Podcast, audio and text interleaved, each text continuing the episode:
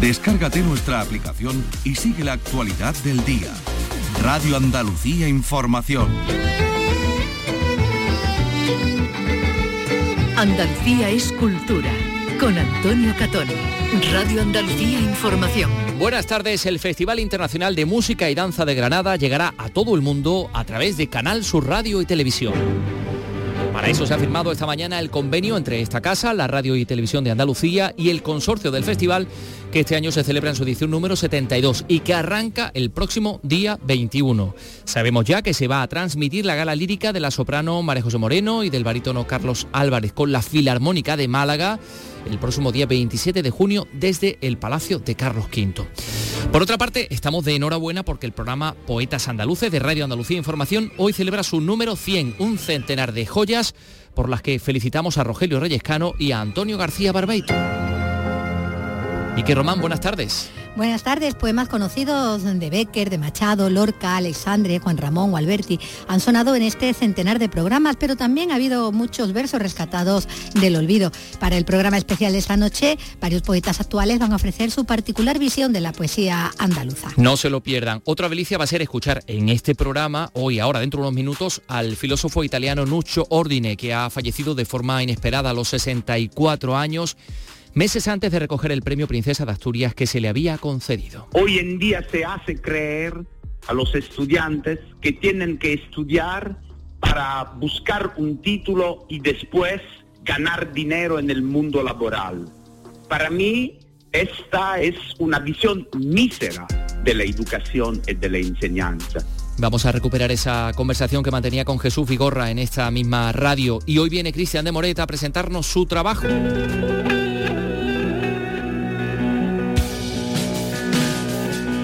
Su último trabajo, así suena Caballo Rojo. Carlos López, buenas tardes. Buenas tardes, es el segundo álbum del compositor y cantante onubense. En esta nueva entrega continúa explorando el camino iniciado en Supernova, pero ahora con más jazz, funk, blues, electrónica, rock y flamenco. Siempre flamenco.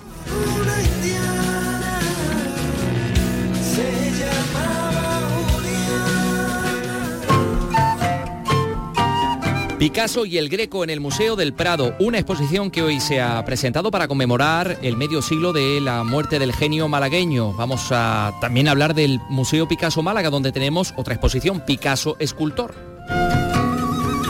Y en Jaén esta mañana se ha presentado el Festival Mar de Canciones, que cumple 21 años y que viene con novedades, claro está, que les vamos a desgranar. Comenzamos con la realización de Miguel Alba y la producción de Lolo Milanés. Andalucía es cultura, con Antonio Catón.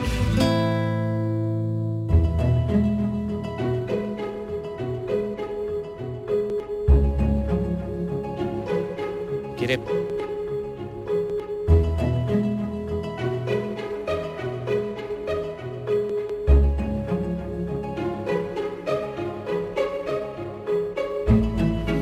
Permítanos que comencemos hablando de nosotros, de Canal Sur Radio y Televisión, al que pertenece esta emisora, Radio Andalucía Información, porque este mediodía se ha firmado un convenio entre esta casa y el Festival Internacional de Música y Danza de Granada, que va a permitir difundir algunas de las joyas de este certamen que se va a celebrar en su edición número 72, por supuesto en Granada, entre el día 21 de junio, es decir, el miércoles de la semana que viene, y el 19 de julio. Susana Escudero ha asistido a la firma de este convenio. Susana, cuéntanos. Con este acuerdo que han suscrito el director general de la RTVA, Juan de Mellado, y el del consorcio del festival, Antonio Moral, la RTVA se compromete a producir y emitir algunos espectáculos y también a la difusión de estos contenidos en los informativos y programas relacionados con la cultura de Canal Sur Radio y Televisión. Uno de esos conciertos que se retransmitirá será la gala lírica a cargo de la soprano María José Moreno, el barítono Carlos Álvarez y la Orquesta Filarmónica de Málaga el día 27 de junio en el Palacio de Carlos V.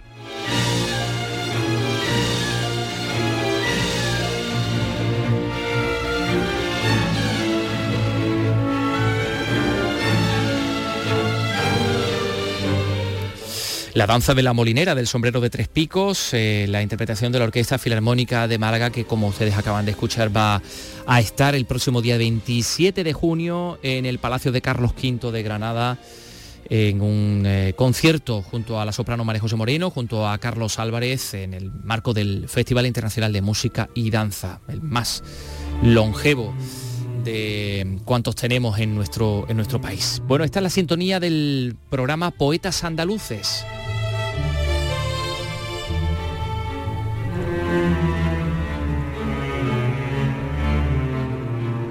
El programa que se emite la noche de los lunes aquí en Radio Andalucía Información y que hoy celebra su número 100, y hay que celebrarlo desde luego porque lo merece. Una celebración de la que hoy han hablado aquí en esta casa sus dos responsables, el escritor Antonio García Barbeito, que es la persona que le pone voz a todos esos poemas maravillosos, y el director, el profesor Rogelio Reyes Cano, ¿no, Vicky? Sí, el programa empezó su andadura, como decimos, hace ya hoy 100 semanas, ¿no? Con este poema de Bécquer, en la voz de García Barbeito, que como bien dices, lo presenta y se encarga de recitarlos. Un poema que es prácticamente, una declaración de intenciones, ¿no?, de este espacio radiofónico. No digáis que agotado su tesoro, de asunto falta, enmudeció la lira. Podrá no haber poetas, pero siempre habrá poesía.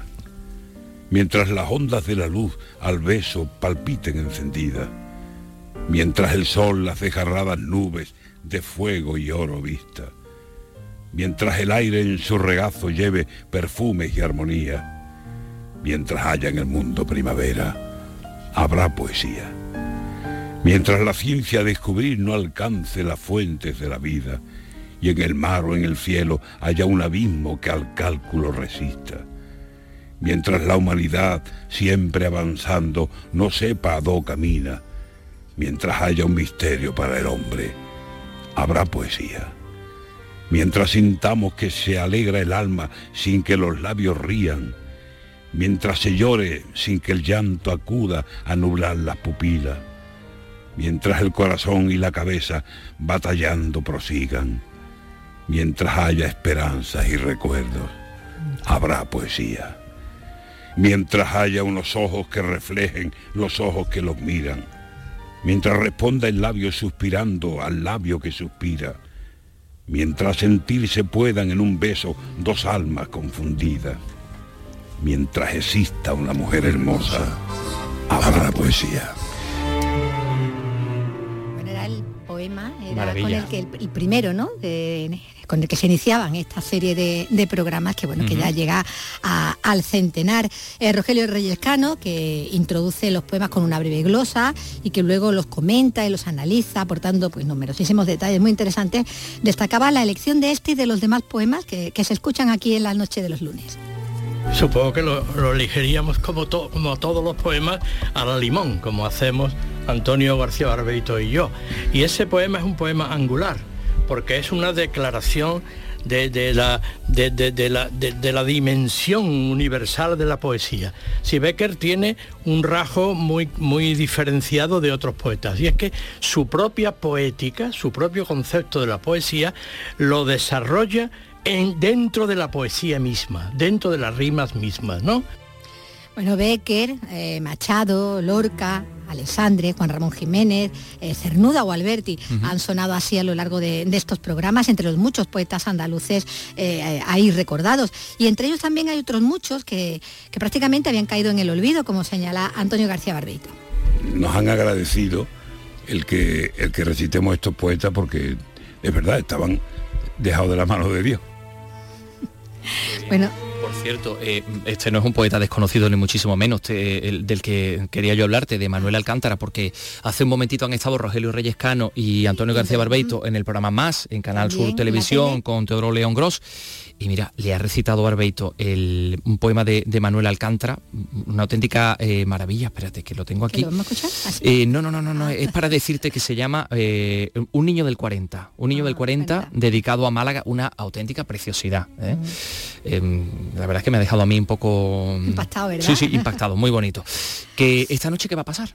Bueno, pues esta noche, bueno, quería antes contarte que destacaba la importante relación también de poetas andaluzas, mujeres, ¿no? Claro, de mujeres, ¿no?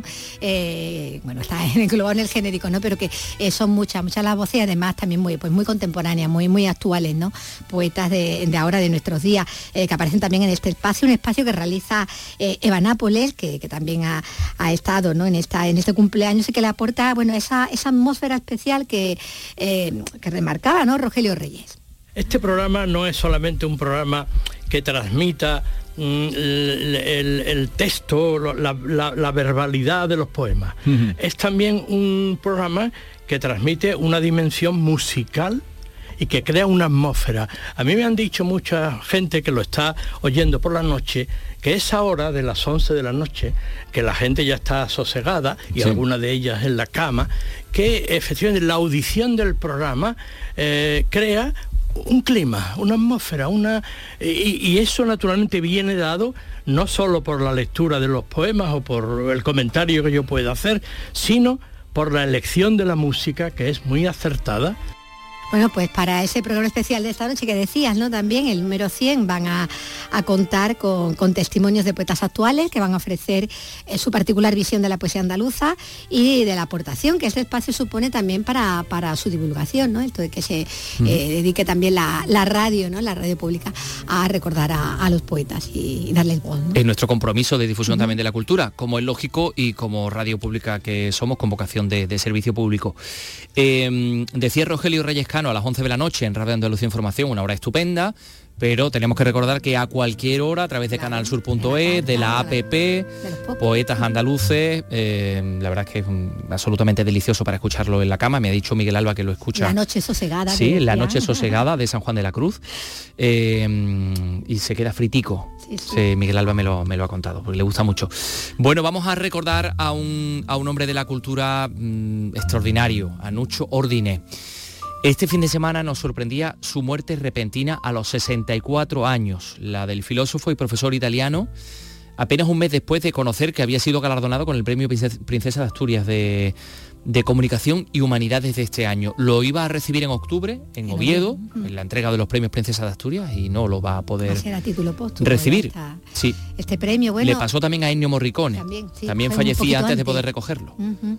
Bueno, Nuccio Ordine era uno de los mayores expertos en el Renacimiento y en la obra del astrónomo, teólogo y pensador Giordano Bruno, defensor y divulgador del humanismo. Era profesor de literatura italiana en la Universidad de Calabria y se convirtió en todo un bestseller internacional, con libros donde se revelaba contra la derrota del pensamiento frente al dinero, o donde reivindicaba la lectura de los clásicos, hacía auténticas guías, ¿no?, para conocerlos, para adentrarse en ellos. Libros como La utilidad de lo inútil, traducido a 20 idiomas en 32 países, El umbral de la sombra y ese Clásicos para la vida, una pequeña biblioteca ideal donde reivindicaba figuras como Cervantes, Shakespeare o Platón.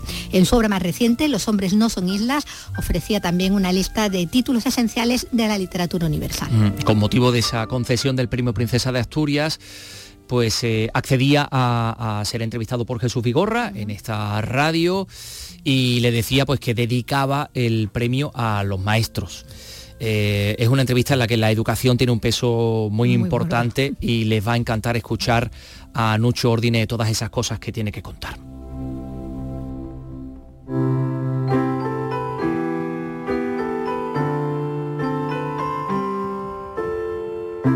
Vuoi fare l'amore o vuoi solo godere?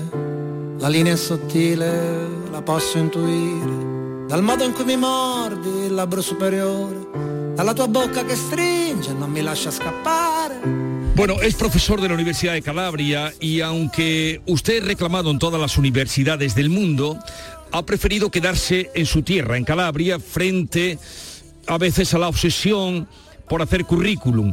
¿No están los profesores de la universidad demasiado pendientes de sus expedientes más que de los alumnos? Bueno, para mí enseñar a la Universidad de Calabria es una deuda, porque sin la Universidad de Calabria, que fue creada en los años 1974, yo no había podido frecuentar una universidad en mi vida. Por eso que tengo esta deuda. Y ahora soy profesor desde 33 años en esta universidad, y hablar con los estudiantes, vivir con hijos de campesinos que vienen a escuchar mis cursos a la universidad, para mí es muy, muy importante para transmitir la pasión que yo he recibido de mis profesores cuando era estudiante. A usted, Nuccio, le gusta la palabra maestro. Claro, claro, por varias razones. He dedicado este premio de Asturias a los maestros que en silencio, en los lugares más pobres del mundo, cambian la vida de los estudiantes. ¿Por qué? Porque hoy en día la profesión de maestro no tiene ninguna dignidad en nuestra sociedad. No tiene una dignidad económica y no tiene una dignidad social. Muchos rectores, muchos profesores piensan que la escuela moderna hoy en día está hecha para los ordenadores, la plataforma digital, programas multimediales didácticos. No es verdad. La buena escuela la hacen soltanto los buenos profesores. Por eso que he dedicado a los maestros este premio, porque me gustaría verdaderamente que los gobiernos, que nuestra sociedad pueda comprender la tarea importante de la enseñanza para el futuro de la humanidad. Pienso siempre a la carta maravillosa que Camus, el día que recibí la noticia del premio Nobel, envié a su profesor de la escuela primaria a Argel, Louis Germain. Uh-huh. Sin ti, yo hoy no sería lo que soy. Uh-huh. Esa carta que, si ustedes no han leído, búsquenla, esa carta que dedica al profesor cuando recibe, y en el discurso del premio Nobel, a su maestro. ¿Y qué lección quiere usted que aprendamos los demás? La vera y auténtica enseñanza es cambiar la vida de un estudiante. Hoy en día se hace creer a los estudiantes que tienen que estudiar para buscar un título y después ganar dinero en el mundo laboral. Para mí, esta es una visión mísera de la educación y de la enseñanza. Bueno, un trabajo es importante, pero la escuela y la universidad tienen que ser sobre todo un laboratorio donde formamos ciudadanos cultos y sobre todo ciudadanos críticos, que tienen un sentido crítico, capaces de criticar en los falsos valores que dominan nuestra sociedad. Hoy en día la escuela y la universidad forman soldaditos que son todos consumidores pasivos, forman pollos de engorde. El alemano filósofo Kant decía: la escuela y la universidad tienen que ser laboratorios críticos. Tenemos que enseñar a los estudiantes a criticar los falsos valores. Tenemos que formar herejes, rebeldes, jóvenes que pueden criticar los falsos valores de nuestra sociedad.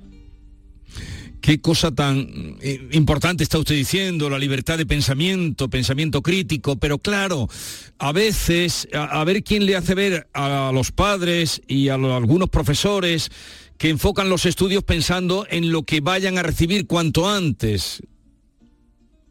Claro, el problema hoy en día es esta idea de profesionalizar la escuela y la universidad, como si la función de la educación es solo la función de garantizar un trabajo. Para mí esta es una locura, No, hemos perdido el sentido verdadero de la educación, que, como he dicho, sí, es de hacer aprender a los estudiantes los verdaderos valores de la vida. Los verdaderos valores de la vida son el amor a la justicia, la solidaridad humana, la lucha contra las desigualdades. Bueno, hay muchas cosas importantes. Y la literatura, la filosofía, la música, el arte, la belleza, te hacen comprender justamente que sin estos grandes valores es difícil construir y pensar una sociedad humana. Pero ¿por qué hemos relacionado en nuestra sociedad, en la sociedad actual, el éxito con el dinero, profesor? Claro, en esta sociedad se hace creer a los estudiantes que la dignidad humana está en el dinero que poseemos. Esta es una locura, no es verdad. Hay mucha gente que tiene mucho dinero y no tiene ninguna dignidad. Y hay gente que no tiene dinero y tiene una dignidad inmensa. Hace algunos días he visitado en Colombia, en la región de Gabo, Aracataca, Ciénaga, he visitado un pueblo palafito que está en la laguna de Ciénaga. 2 horas de lancha para llegar a este pueblo palafito de pescadores. Cuando he visitado la escuela y los niños de este pueblo, fue para mí una experiencia conmovedora. He hablado con el profesor. Cada día de Barranquilla hace 2 horas de moto y 2 horas de lancha para ir a este pueblo. Es un trabajo que vale oro en nuestra sociedad. Sin este profesor, los niños de este pueblo palafito no tenían la oportunidad de aprender, de hacer el salto cultural y social que permite a nuestra sociedad de ser más justa y más igualitaria. Por eso que he dedicado este premio a los maestros. Ya. ¿Qué es lo más inteligente que se puede hacer en esta vida? Para mí lo más inteligente que se puede hacer en esta vida es aprender a gozar y no a poseer. Montaigne decía que no es la posesión que nos hace feliz, es aprender a gozar. Hemos olvidado todo esto, porque la obsesión para el dinero ha hecho que los jóvenes han olvidado completamente la importancia de la simplicidad. Hay páginas maravillosas en 100 años de soledad de Gabriel García Márquez, cuando el coronel Aureliano Buendía fabricaba pescaditos de oros en su taller secreto, eran los momentos más felices de su vida. ¿Por qué? Porque trabajaba para fabricar pescaditos de oros. Después vendía los pescaditos y con las monedas de oro fabricaba más pescaditos. Y su mamá, Úrsula, se preguntaba, ¿ma cuál es el negocio del coronel? La joya del coronel no era ganar dinero, era fabricar pescaditos de oro, era el trabajo en sí mismo. Escuchando a Nuccio Ordine, que por cierto su nombre es Diamantuccio, ¿no? Sí, diamante, como mi abuelo. Diamante. ¿Sabe qué? Me pregunto, ¿a usted qué le aburre? Guardi, yo estoy muy preocupado porque hoy en día se piensa que la escuela moderna la hacen los ordenadores, que todo lo que es pasado es obsoleto. Es un error muy, muy grande. Hay una frase maravillosa en una novela de un gran escritor checo, Milan Kundera, que dice que la lucha del hombre contra el poder es la lucha de la memoria contra el olvido. si olvidamos, si cortamos la relación con la memoria, vamos a crear una sociedad de bárbaros y no una sociedad verdaderamente humana. Por eso que para mí tenemos que luchar para defender la escuela y la universidad de esta deriva mercantilista, de esta idea que el saber está al servicio del dinero. Pues ahí lo dejamos para reflexionar. Nuccio Ordine, en Andalucía ya sabe usted que se le quiere, y en particular en la Universidad de Sevilla. Sí, yo quiero mucho la Andalucía. Cada vez que estoy en Andalucía estoy feliz. Sí, es sí. Un lugar de cultura, de amistad, de comidas maravillosas, de amigos, de hermanos de armas que comparten conmigo esta lucha, esta batalla. Pues seguiremos compartiendo con usted esa lucha. Nuccio Ordine, enhorabuena, reitero, por el premio, nos ha alegrado a todos muchísimo. Un abrazo y hasta la próxima. Muchas gracias y un abrazo a todos los oyentes y oyentes. Adiós.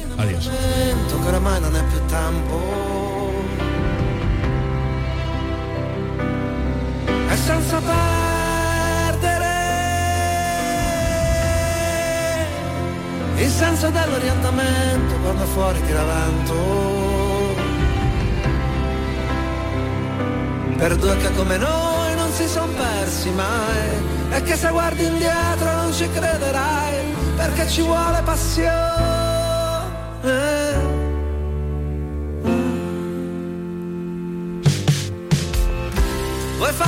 Nuccio Ordine, que ha fallecido a los 64 años, filósofo, profesor, pues un mes antes de recibir el premio Princesa de Asturias de Comunicación y Humanidades que se le ha concedido. Esa era la conversación que mantenía con Jesús Vigorra en Canal Sur Radio en las mañanas de Andalucía. Hemos querido que le acompañe esta tema musical de un paisano suyo, de Bruno Risas, también calabrés, este cantautor.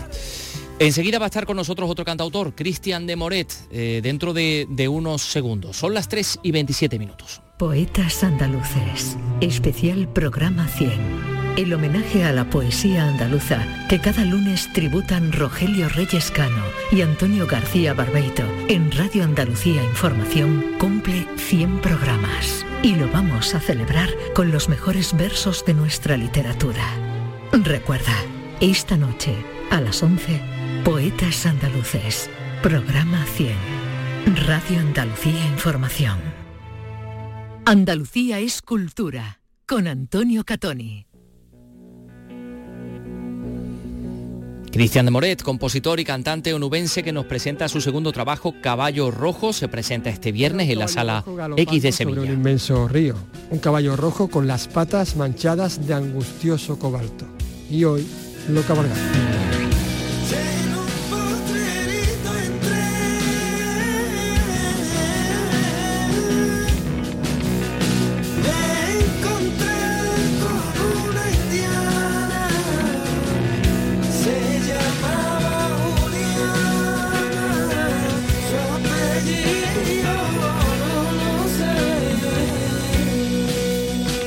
Este extracto del poema de Efraín Huerta para charlar sobre Caballo Rojo, en el segundo disco del onubense Cristian de Moret, que este viernes se presentará en directo en la Sala X de Sevilla, pero antes lo estrenamos aquí en Andalucía Escultura.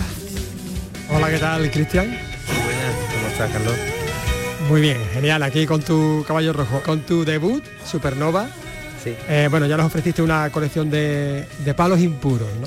Mezclados con jazz, con funky, con blues. Ahora reaparece con este nuevo trabajo que supone, pues también, no sé, una nueva vuelta de tuerca, porque además de todo esto, pues añades más música negra, ritmos árabes, electrónica, mucha electrónica y por supuesto también mucho rock. Supongo que, no sé, ¿ha sido por arriesgar o por una necesidad creativa? Yo creo que ya me voy conociendo yo a mí mismo y yo creo que por las dos cosas. Sí, me gusta salir lloviendo sin paraguas y esas cosas a la calle y, y pues componer un poco y grabar un poco también en función de mis gustos personales, ¿no? Uh-huh. De las bandas que me gustan. Hay un poco de todo en la olla, de lo que suena también ahora mismo actualmente, ¿no? Porque es como lo que sucede un poco en el flamenco, ¿no? Hay sectores en el flamenco que dicen, bueno, yo me encanta hacer flamenco, ¿sabes? Con los nudillos en una mesa y tal, y vivirlo como se vivía hace 200 años o hace 100 años. Pero hay otros que nos gustan decir, bueno, soy flamenco, pero es que me gusta también el sonido de lo que hay ahora, y así vas un poco dando palos de ciego y vas creando tu esencia flamenca de día de hoy, ¿no? Aunque yo siempre hago hincapié en que en este caso yo hago fusión, yo no hago flamenco como tal, lo que pasa es que canto flamenco. Hemos comenzado con Caballo Rojo, ¿no? El tema, digamos, que da nombre al disco, con esas guitarras tan presentes en todo el disco, que bueno, digamos que se supone que es una especie de guajira acelerada, ¿no? Sí, una guajirita a los Radiohead. Bueno, aunque comienzas con Magia Negra.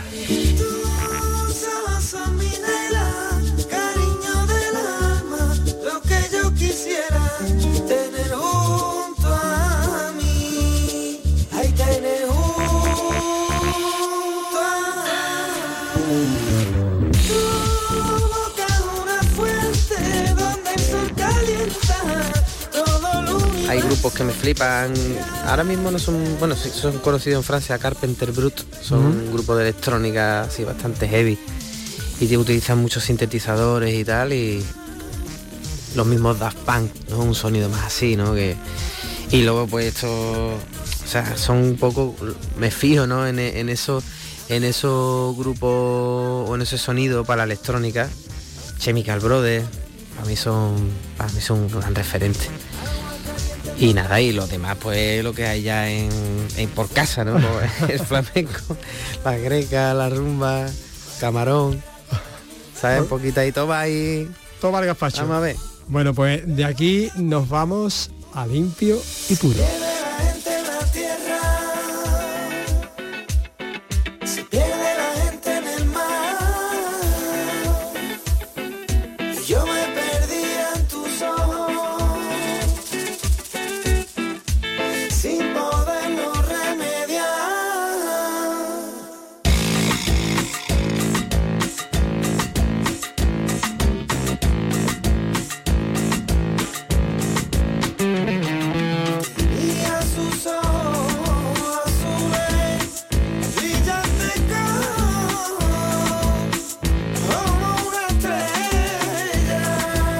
Esto yo creo que cuando se me ocurrió un poco mezclar esto, pues ese día o esa semana estaré yo más golfo de lo habitual, no, porque digamos un poco el tema más atrevido, bueno, atrevido, es una cumbia, ¿no? Y es que yo he escuchado también mucha cumbia, he escuchado a Gustavo Cordera, que es el cantante de Bersuit, Bersuit Vergara, sí. Mitiquísimo grupo argentino y tal.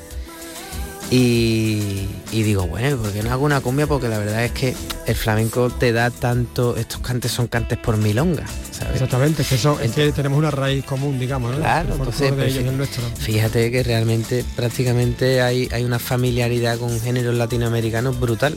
Lo mismo que había una guajira que va a 3x4 y bueno, puede ser un blues, ¿no? Porque va a 3x4, pues esto es guajira. Esto concretamente es milonga. Y esta rítmica es la rítmica afroamericana, ¿no? que hemos tenido aquí en nuestra tierra, ¿no? Efectivamente. Bueno, pues nos vamos a pasear, si te parece, por Tondeo. Venga.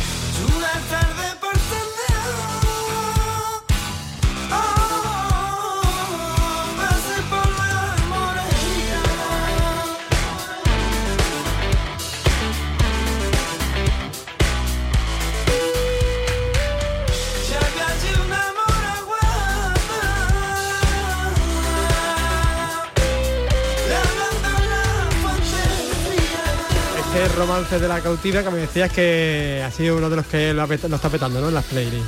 Sí, este tema pues era un poco uno de los caballos de Troya, que había, uno de los troyanos que había dentro del disco, porque me saca un poco de lo que la gente se esperaba a lo mejor del primer disco, ¿no? Pero es que yo soy un artista y una persona ruptural, creo.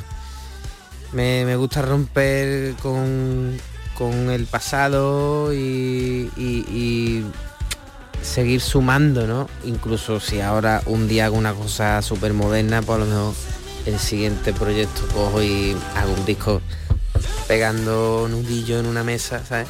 En ese sentido no me gusta acomodarme. Y este la verdad que ha funcionado bastante guay, tú sabes, todo lo que son playlists, no sé cuánto, esto y lo otro. Porque bueno, la verdad que estoy muy contento también con el concepto de tanto de este como del anterior tema, también la cumbia y tal. No ha sido mi concepto, ¿no? Porque del primer disco vienen unos temas más complejos, estructuras más etéreas, más extrañas, más jazzísticas y tal. Y este está más concentrado incluso por tiempo, ¿no? Pero bueno, ya hoy día se ve que también puesto y todos los algoritmos y todas estas cosas, pues, hijo mío de mi vida, pues están así. Éramos las cosas cortitas y al pie. Cortitas y al pie, pero con calidad. Porque, Cristian, tú eres un artista, te describes, de hecho, a ti mismo así, disruptivo, un artista lleno de furia.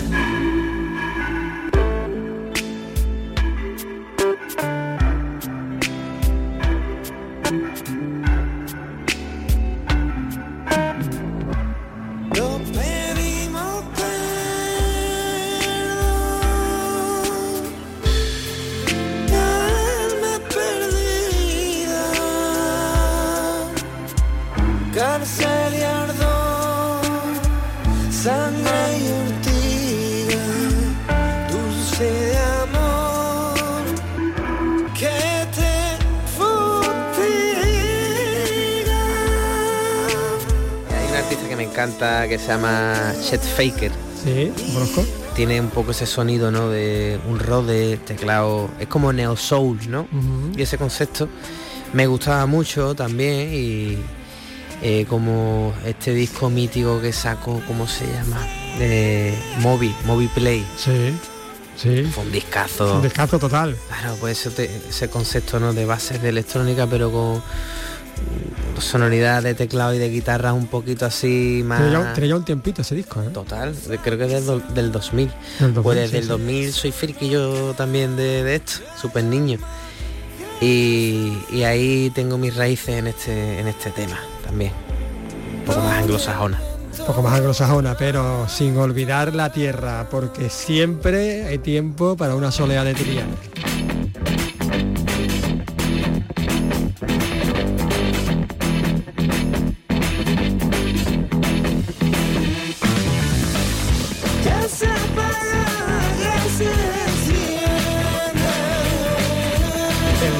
Y además es que me recuerda a las guitarras, a los guitarrazos de Seven Nation Army de los White Stripes.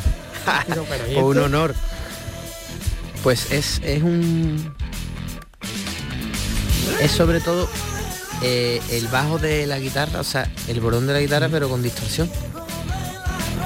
Ese es el tiene un bajo real reforzando, pero es el propio bordón de la eléctrica con distorsión. Que hay muchas bandas así rockeras californianas, ¿no? Que lo hacen. Sí. Y también tiene su punto de los Doors y esos estribillos con los toms. Esta es la soleá del arenero. Soleá alfarera de Triana llaman. La canto desde chico y digo, ¿por aquí me voy a meter en esta ocasión? Mi padre dice, tú estás flipado. Si tú esto lo cantaba bien cuando lo cantaba de niño por solear, ya ahora, ¿esto qué es, niño? Vete hasta aquí. Mi padre es muy bonito. Fíjate, en casa del herrero.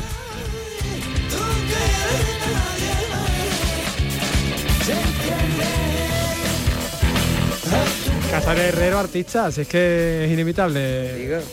Vamos a dar otro pasito todavía más allá. Porque de una soleá de Triana nos pasamos a unos tientos.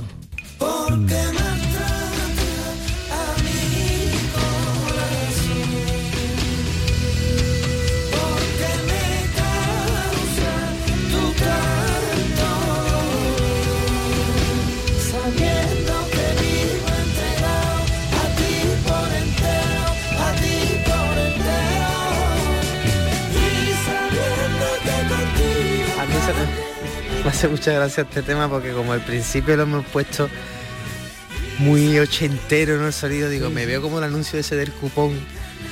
Dice, esto es heavy, el premio este es heavy, pero más heavy el premio del cupón de la 11, no sé si te acuerdas. Sí, sí. Pues lo escucho al principio y me imagino un anuncio así, ¿sabes? Luego con sus mariachi.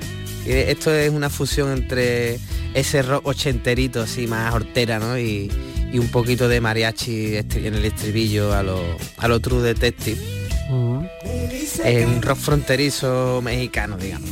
En septiembre me voy a México, a Monterrey, y vamos a ver si por allí le damos caña a este. Que tiene, es que no hay límite en cuanto a la cultura nuestra. O sea, allí le flipa el flamenco y el rock también. Y es que inevitablemente hay tantas cosas en común en la música tradicional mexicana. De hecho, las letras, ¿sabes? Las letras que utilizan en rancheras, la de veces que se ha hecho también. Los flamencos han hecho la de la chaqueta, cogía ranchera y las metía por bulería, no sé qué. Pues yo voy a hacer al revés. Yo con un canto y lo meto allí con un trompeteo mariachi. Pues de México nos vamos a subir un poquito, a Nueva Orleans. Pantanismo. Pantanismo.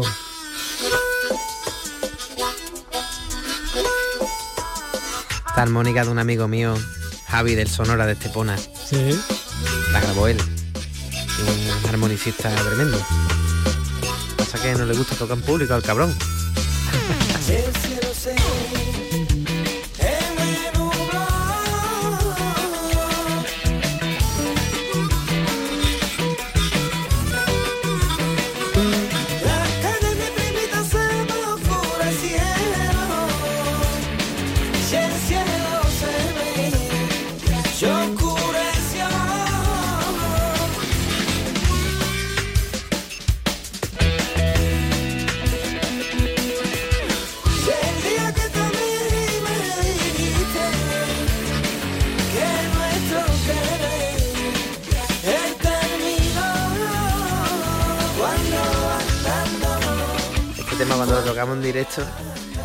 Cuando lo tocamos en directo me da algo. ¿Por qué? Porque va muy cañero. Y aparte estoy haciendo la guitarra y cantándola al mismo tiempo. Y yo mismo me he auto boicoteado, está lleno de arreglos. Esta cadencia, como yo digo, tiene la intención, no el tema al completo, no, pero quizás a lo mejor el final. Uh-huh. Otro grupo que me flipa son los Foo Fighters. Hombre, clásico. Y el final, esa rueda de armonía que hay al final. Y esos guitarreos tan intensos están un poco buscando el sonido Foo Fighters. Esto.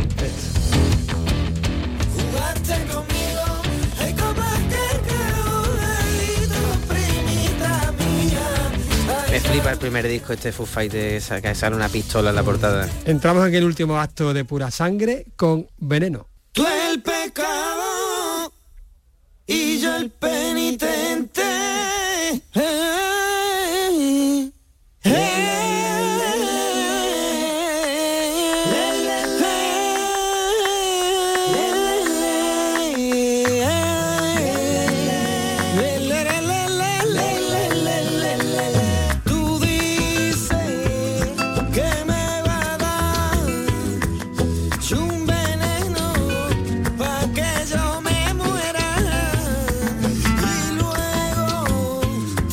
Ya en lo más flamenco, en la parte más flamenquita de... Digo, flamenca de verdad. Del disco. Ah, que siempre huyo.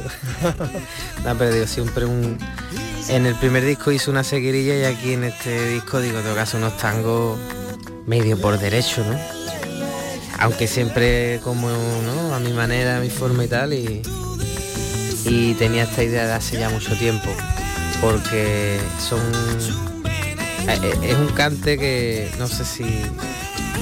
Es que hay veces que en el flamenco hay muchas cosas que no están grabadas en disco, pero porque se han hecho a lo mejor para baile o tal. Y esto se lo escucha yo a Enrique Morente, que lo cantó para baile. Y es precioso. Y luego está esta granaína que es de Vallejo. Preciosa la letra. Tú la máquina y yo el fuego. Y pues digo, todo está unificado en estos tangos. que este viernes lo estrenas en directo en la Sala X de Sevilla. ¿Cómo va la venta de entrada? Pues va bien. Vamos a hacer un mix de tanto este disco como el primero. En este concierto la Sala X, que además tengo la suerte de venir con unos bicharracos de invitados, Gautama del Campo, Manuel Imán, Pájaro, Perrate, Los Campos, el Tridi, Eduardo de la Sierra.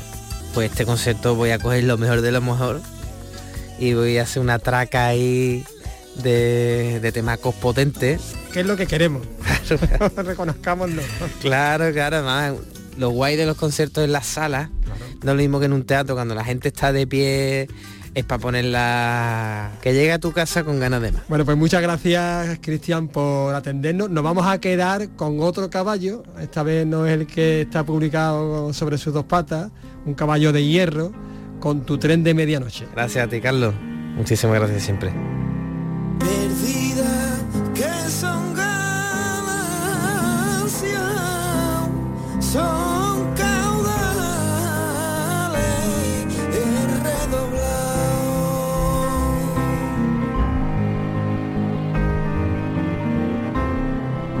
Estoy tan en esa perder que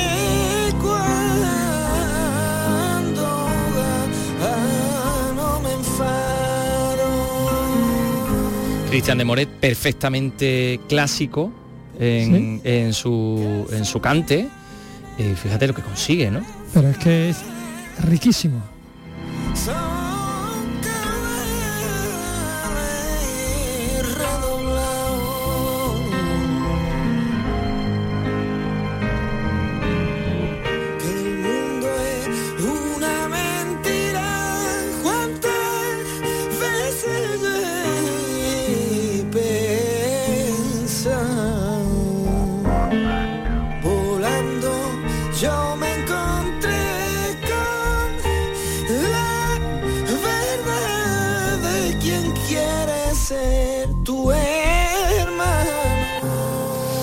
Caballo Rojo, Cristian de Moret. Son las 3:47. Andalucía es cultura, con Antonio Catoni.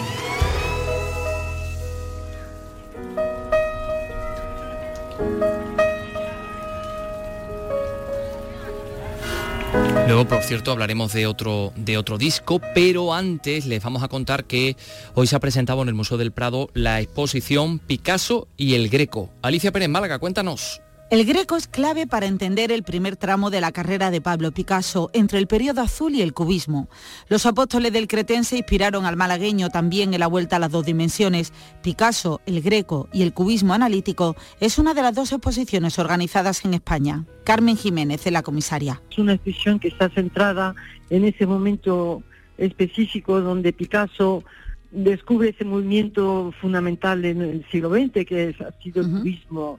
Y el cubismo analítico es el primer cubismo. Se ve que a través de los apóstoles, los últimos apóstoles que hace el Greco en Toledo. Cumple un mes en el Museo Picasso de Málaga la exposición dedicada al Picasso Escultor.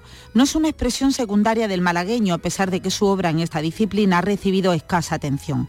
La muestra está despertando mucho interés. Hay una sala, es única, porque ahí tú puedes ver pues unas 20 esculturas, todas dialogando, y eso es espectacular. Ha quedado magnífica la exposición en Málaga. La exposición está organizada con el apoyo del Museo Nacional de Picasso París y la Comisión Nacional Española para la conmemoración del 50 aniversario de la muerte de Pablo Picasso. Es el pianista sevillano Juan Pérez Floristán, ahora llamado Juan Floristán, interpretando a Ligeti.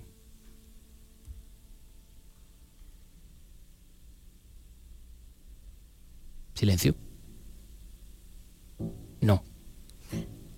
Lo que tiene. Está ahí. Lo que tiene, ¿no?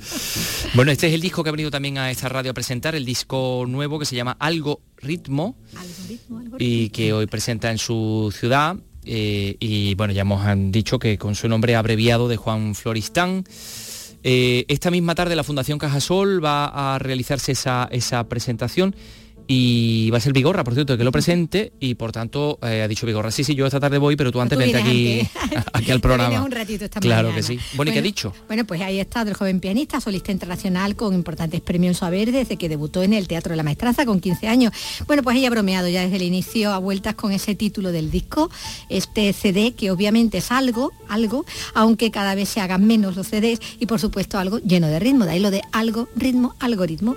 Se lee como uno quiera, como la música se escucha como uno quiera, pero sí, claro, es un juego más que evidente de palabras, ¿no? El CD tiene mucho ritmo, eso está claro, el repertorio que he elegido, con eso he intentado generar una contradicción, ¿no? Porque lo hablaba antes en control, que ponen, en este caso, pues los tres compositores elegidos por el pianista, el ya citado Ligeti, Mussorgsky, sus cuadros para una exposición, con los que aprendió de su primera maestra en la música, que fue su madre, y bueno, Ginastera, elegido para su primer concierto. Tres músicos cuyas obras lleva ya muchos años tocando. O sea, son tres obras, o sea, dos de ellas las llevo tocando casi 20 años, no ininterrumpidamente obviamente, pero que la primera vez fue hace 20, y otra, la primera vez que la toqué fue hace 12, entonces ya como que iba tocando grabarlas, lo cual me daba un poco de pena, porque son cosas que me han acompañado tanto tiempo, sí, que congelarlas de repente en un CD me da, sí, es desprenderme de ellas. Bueno, todos los compositores también con un denominador común para este disco, ¿no?, a la hora de seleccionar sus obras, porque lo que ha hecho es fragmentarlas, bien son suites cortitas o bien las ha fragmentado en piezas cortas, que como le hacía notas en broma también Vigorra, le garantizan que se pueden radiar sin cortarlas, ¿no?, sin que se corten antes. Claro, porque en general son piezas largas, pero que están divididas en muchos fragmentos, incluso algunas duran 30 segundos, sí, diría yo. Sí, sí. Oye, pues mira, te voy a contratar de jefe de marketing de mí. Bueno, el disco se ha grabado en vivo, como contaba también el pianista. Y bueno, habrá un piano también, con lo cual será un diálogo a tres bandas, ¿no? Un poco. O incluso a cuatro bandas, porque habrá ronda de preguntas con el público y finalmente habrá venta y firma de CDs. Yo creo que va a ser un evento muy bonito, durará unos 50 minutos, o sea que la gente le da tiempo después a tomarse unas tapas por el centro. Bueno, el CD además va a llevar lleva un código QR que remite al canal de YouTube de Floristán y a sus contenidos exclusivos en los que comenta las piezas que, como decimos, forman este disco. A las 8 en la Fundación Cajasol. Piezas como esta, Ginastera.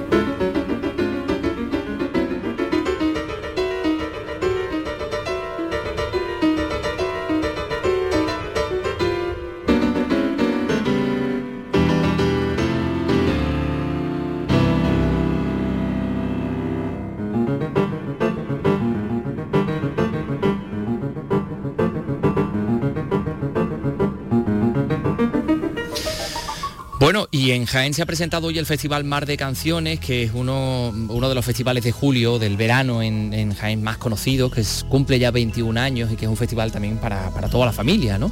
Pilar Mariscal ha estado muy presente, muy presente y pendiente de todas las novedades, eso es. A ver, cuéntanos, Pilar.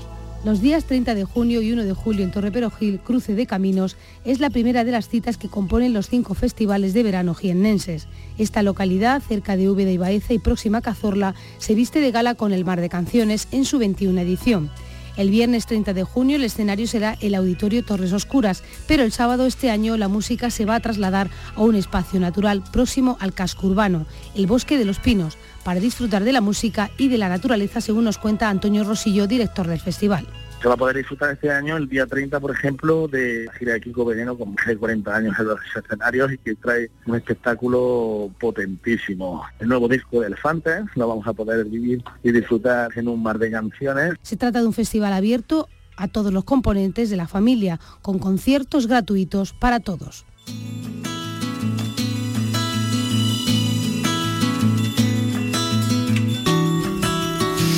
Y el próximo jueves se estrena en el Auditorio Cartuja Central el musical Cantando bajo la lluvia, adaptación al teatro de la famosa película de Hollywood, comedia clásica con una bonita historia de amor que habla de los inicios del cine sonoro y que se desenvuelve entre escenas, coreografías y canciones icónicas y con una lluvia real sobre el escenario. Nos lo han contado también dos miembros del elenco que se llaman Adrián García y Diana Roch.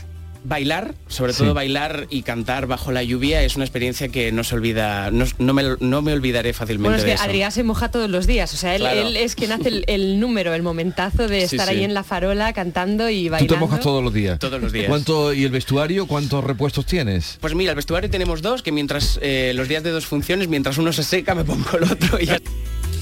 Bueno, Diana Roch nos contaba que el significado de la obra está hoy muy vigente. Ella hace el papel de Cathy Sheldon. Hay algunas que se mantienen en inglés porque es verdad que a nivel de lo que dice la canción no aporta nada a la trama. Es decir, no se está contando nada que el espectador, si se pierde, pues se pierde algo de la historia. Por ejemplo, esto, I'm singing in the rain, o good morning, cuando decimos, pues no hace falta traducir good morning. Pero sí que otras frases de esa canción, por ejemplo, good morning, están en los dos idiomas, porque hay frases que sí que aportan cosas a la trama.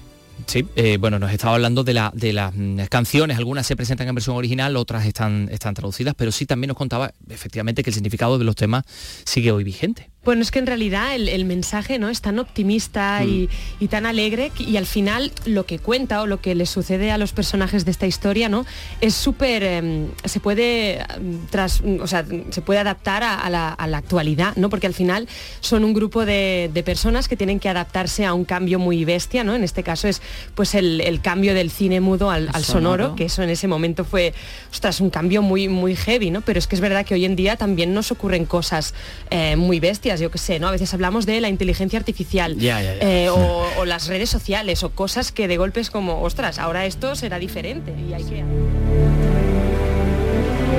Mientras tanto, bueno, pues continúa en Cádiz el Festival Cádiz en Danza, con montajes de artistas de prestigio, en espacios públicos, en escenarios no convencionales. Han comenzado ya las clases magistrales de grandes figuras, como María del Mar Suárez La Chachi, así como el proyecto La Panda en los colegios de la capital gaditana con Alberto Cortés y Luz Prado. Lorenzo Benítez nos lo cuenta en Cádiz. Esta tarde en el Parque Genovés los valencianos Héctor Plaza y Kiko López ponen en escena Lo que los árboles no cuentan, y la danza continuará luego en el Paseo Carlos III con Arnau Pérez interpretando el espectáculo Single. Un poco más tarde, en el espacio de cultura contemporánea, ECO, se podrá disfrutar del espectáculo Pupa de Eva Alonso y Tania Garrido. Escuchamos a esta última, Tania Garrido. Pupa es un solo de 7 minutos que, bueno, es un principio de una pieza larga. En ella estoy explorando el tema de la transformación, de la metamorfosis, ya que Pupa es un poco como crisálida, es ese estadio por el que pasan algunos insectos en el curso de la metamorfosis. En total son 59 actividades en 18 espacios de la ciudad y contará con la participación de 36 compañías de España, Italia, Francia, Países Bajos, Ecuador y Túnez hasta el próximo sábado.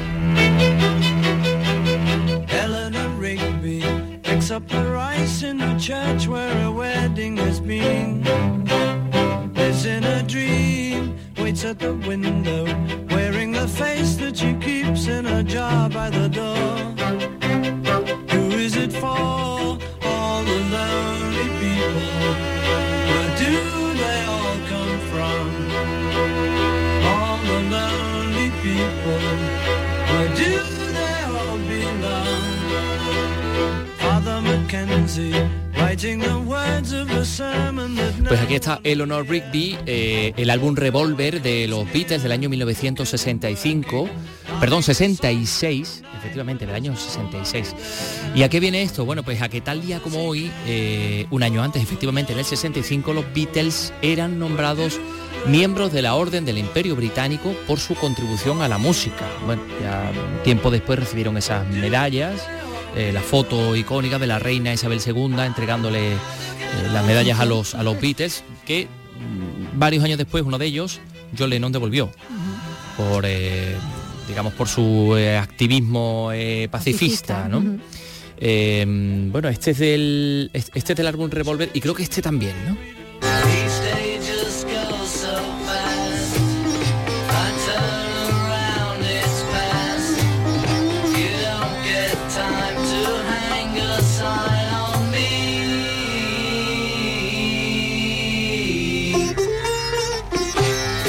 Está George Harrison con su ramalazo hindú y con el sitar, uno de los primeros temas que compuso y que cantó también en algunos de los álbumes de los Beatles.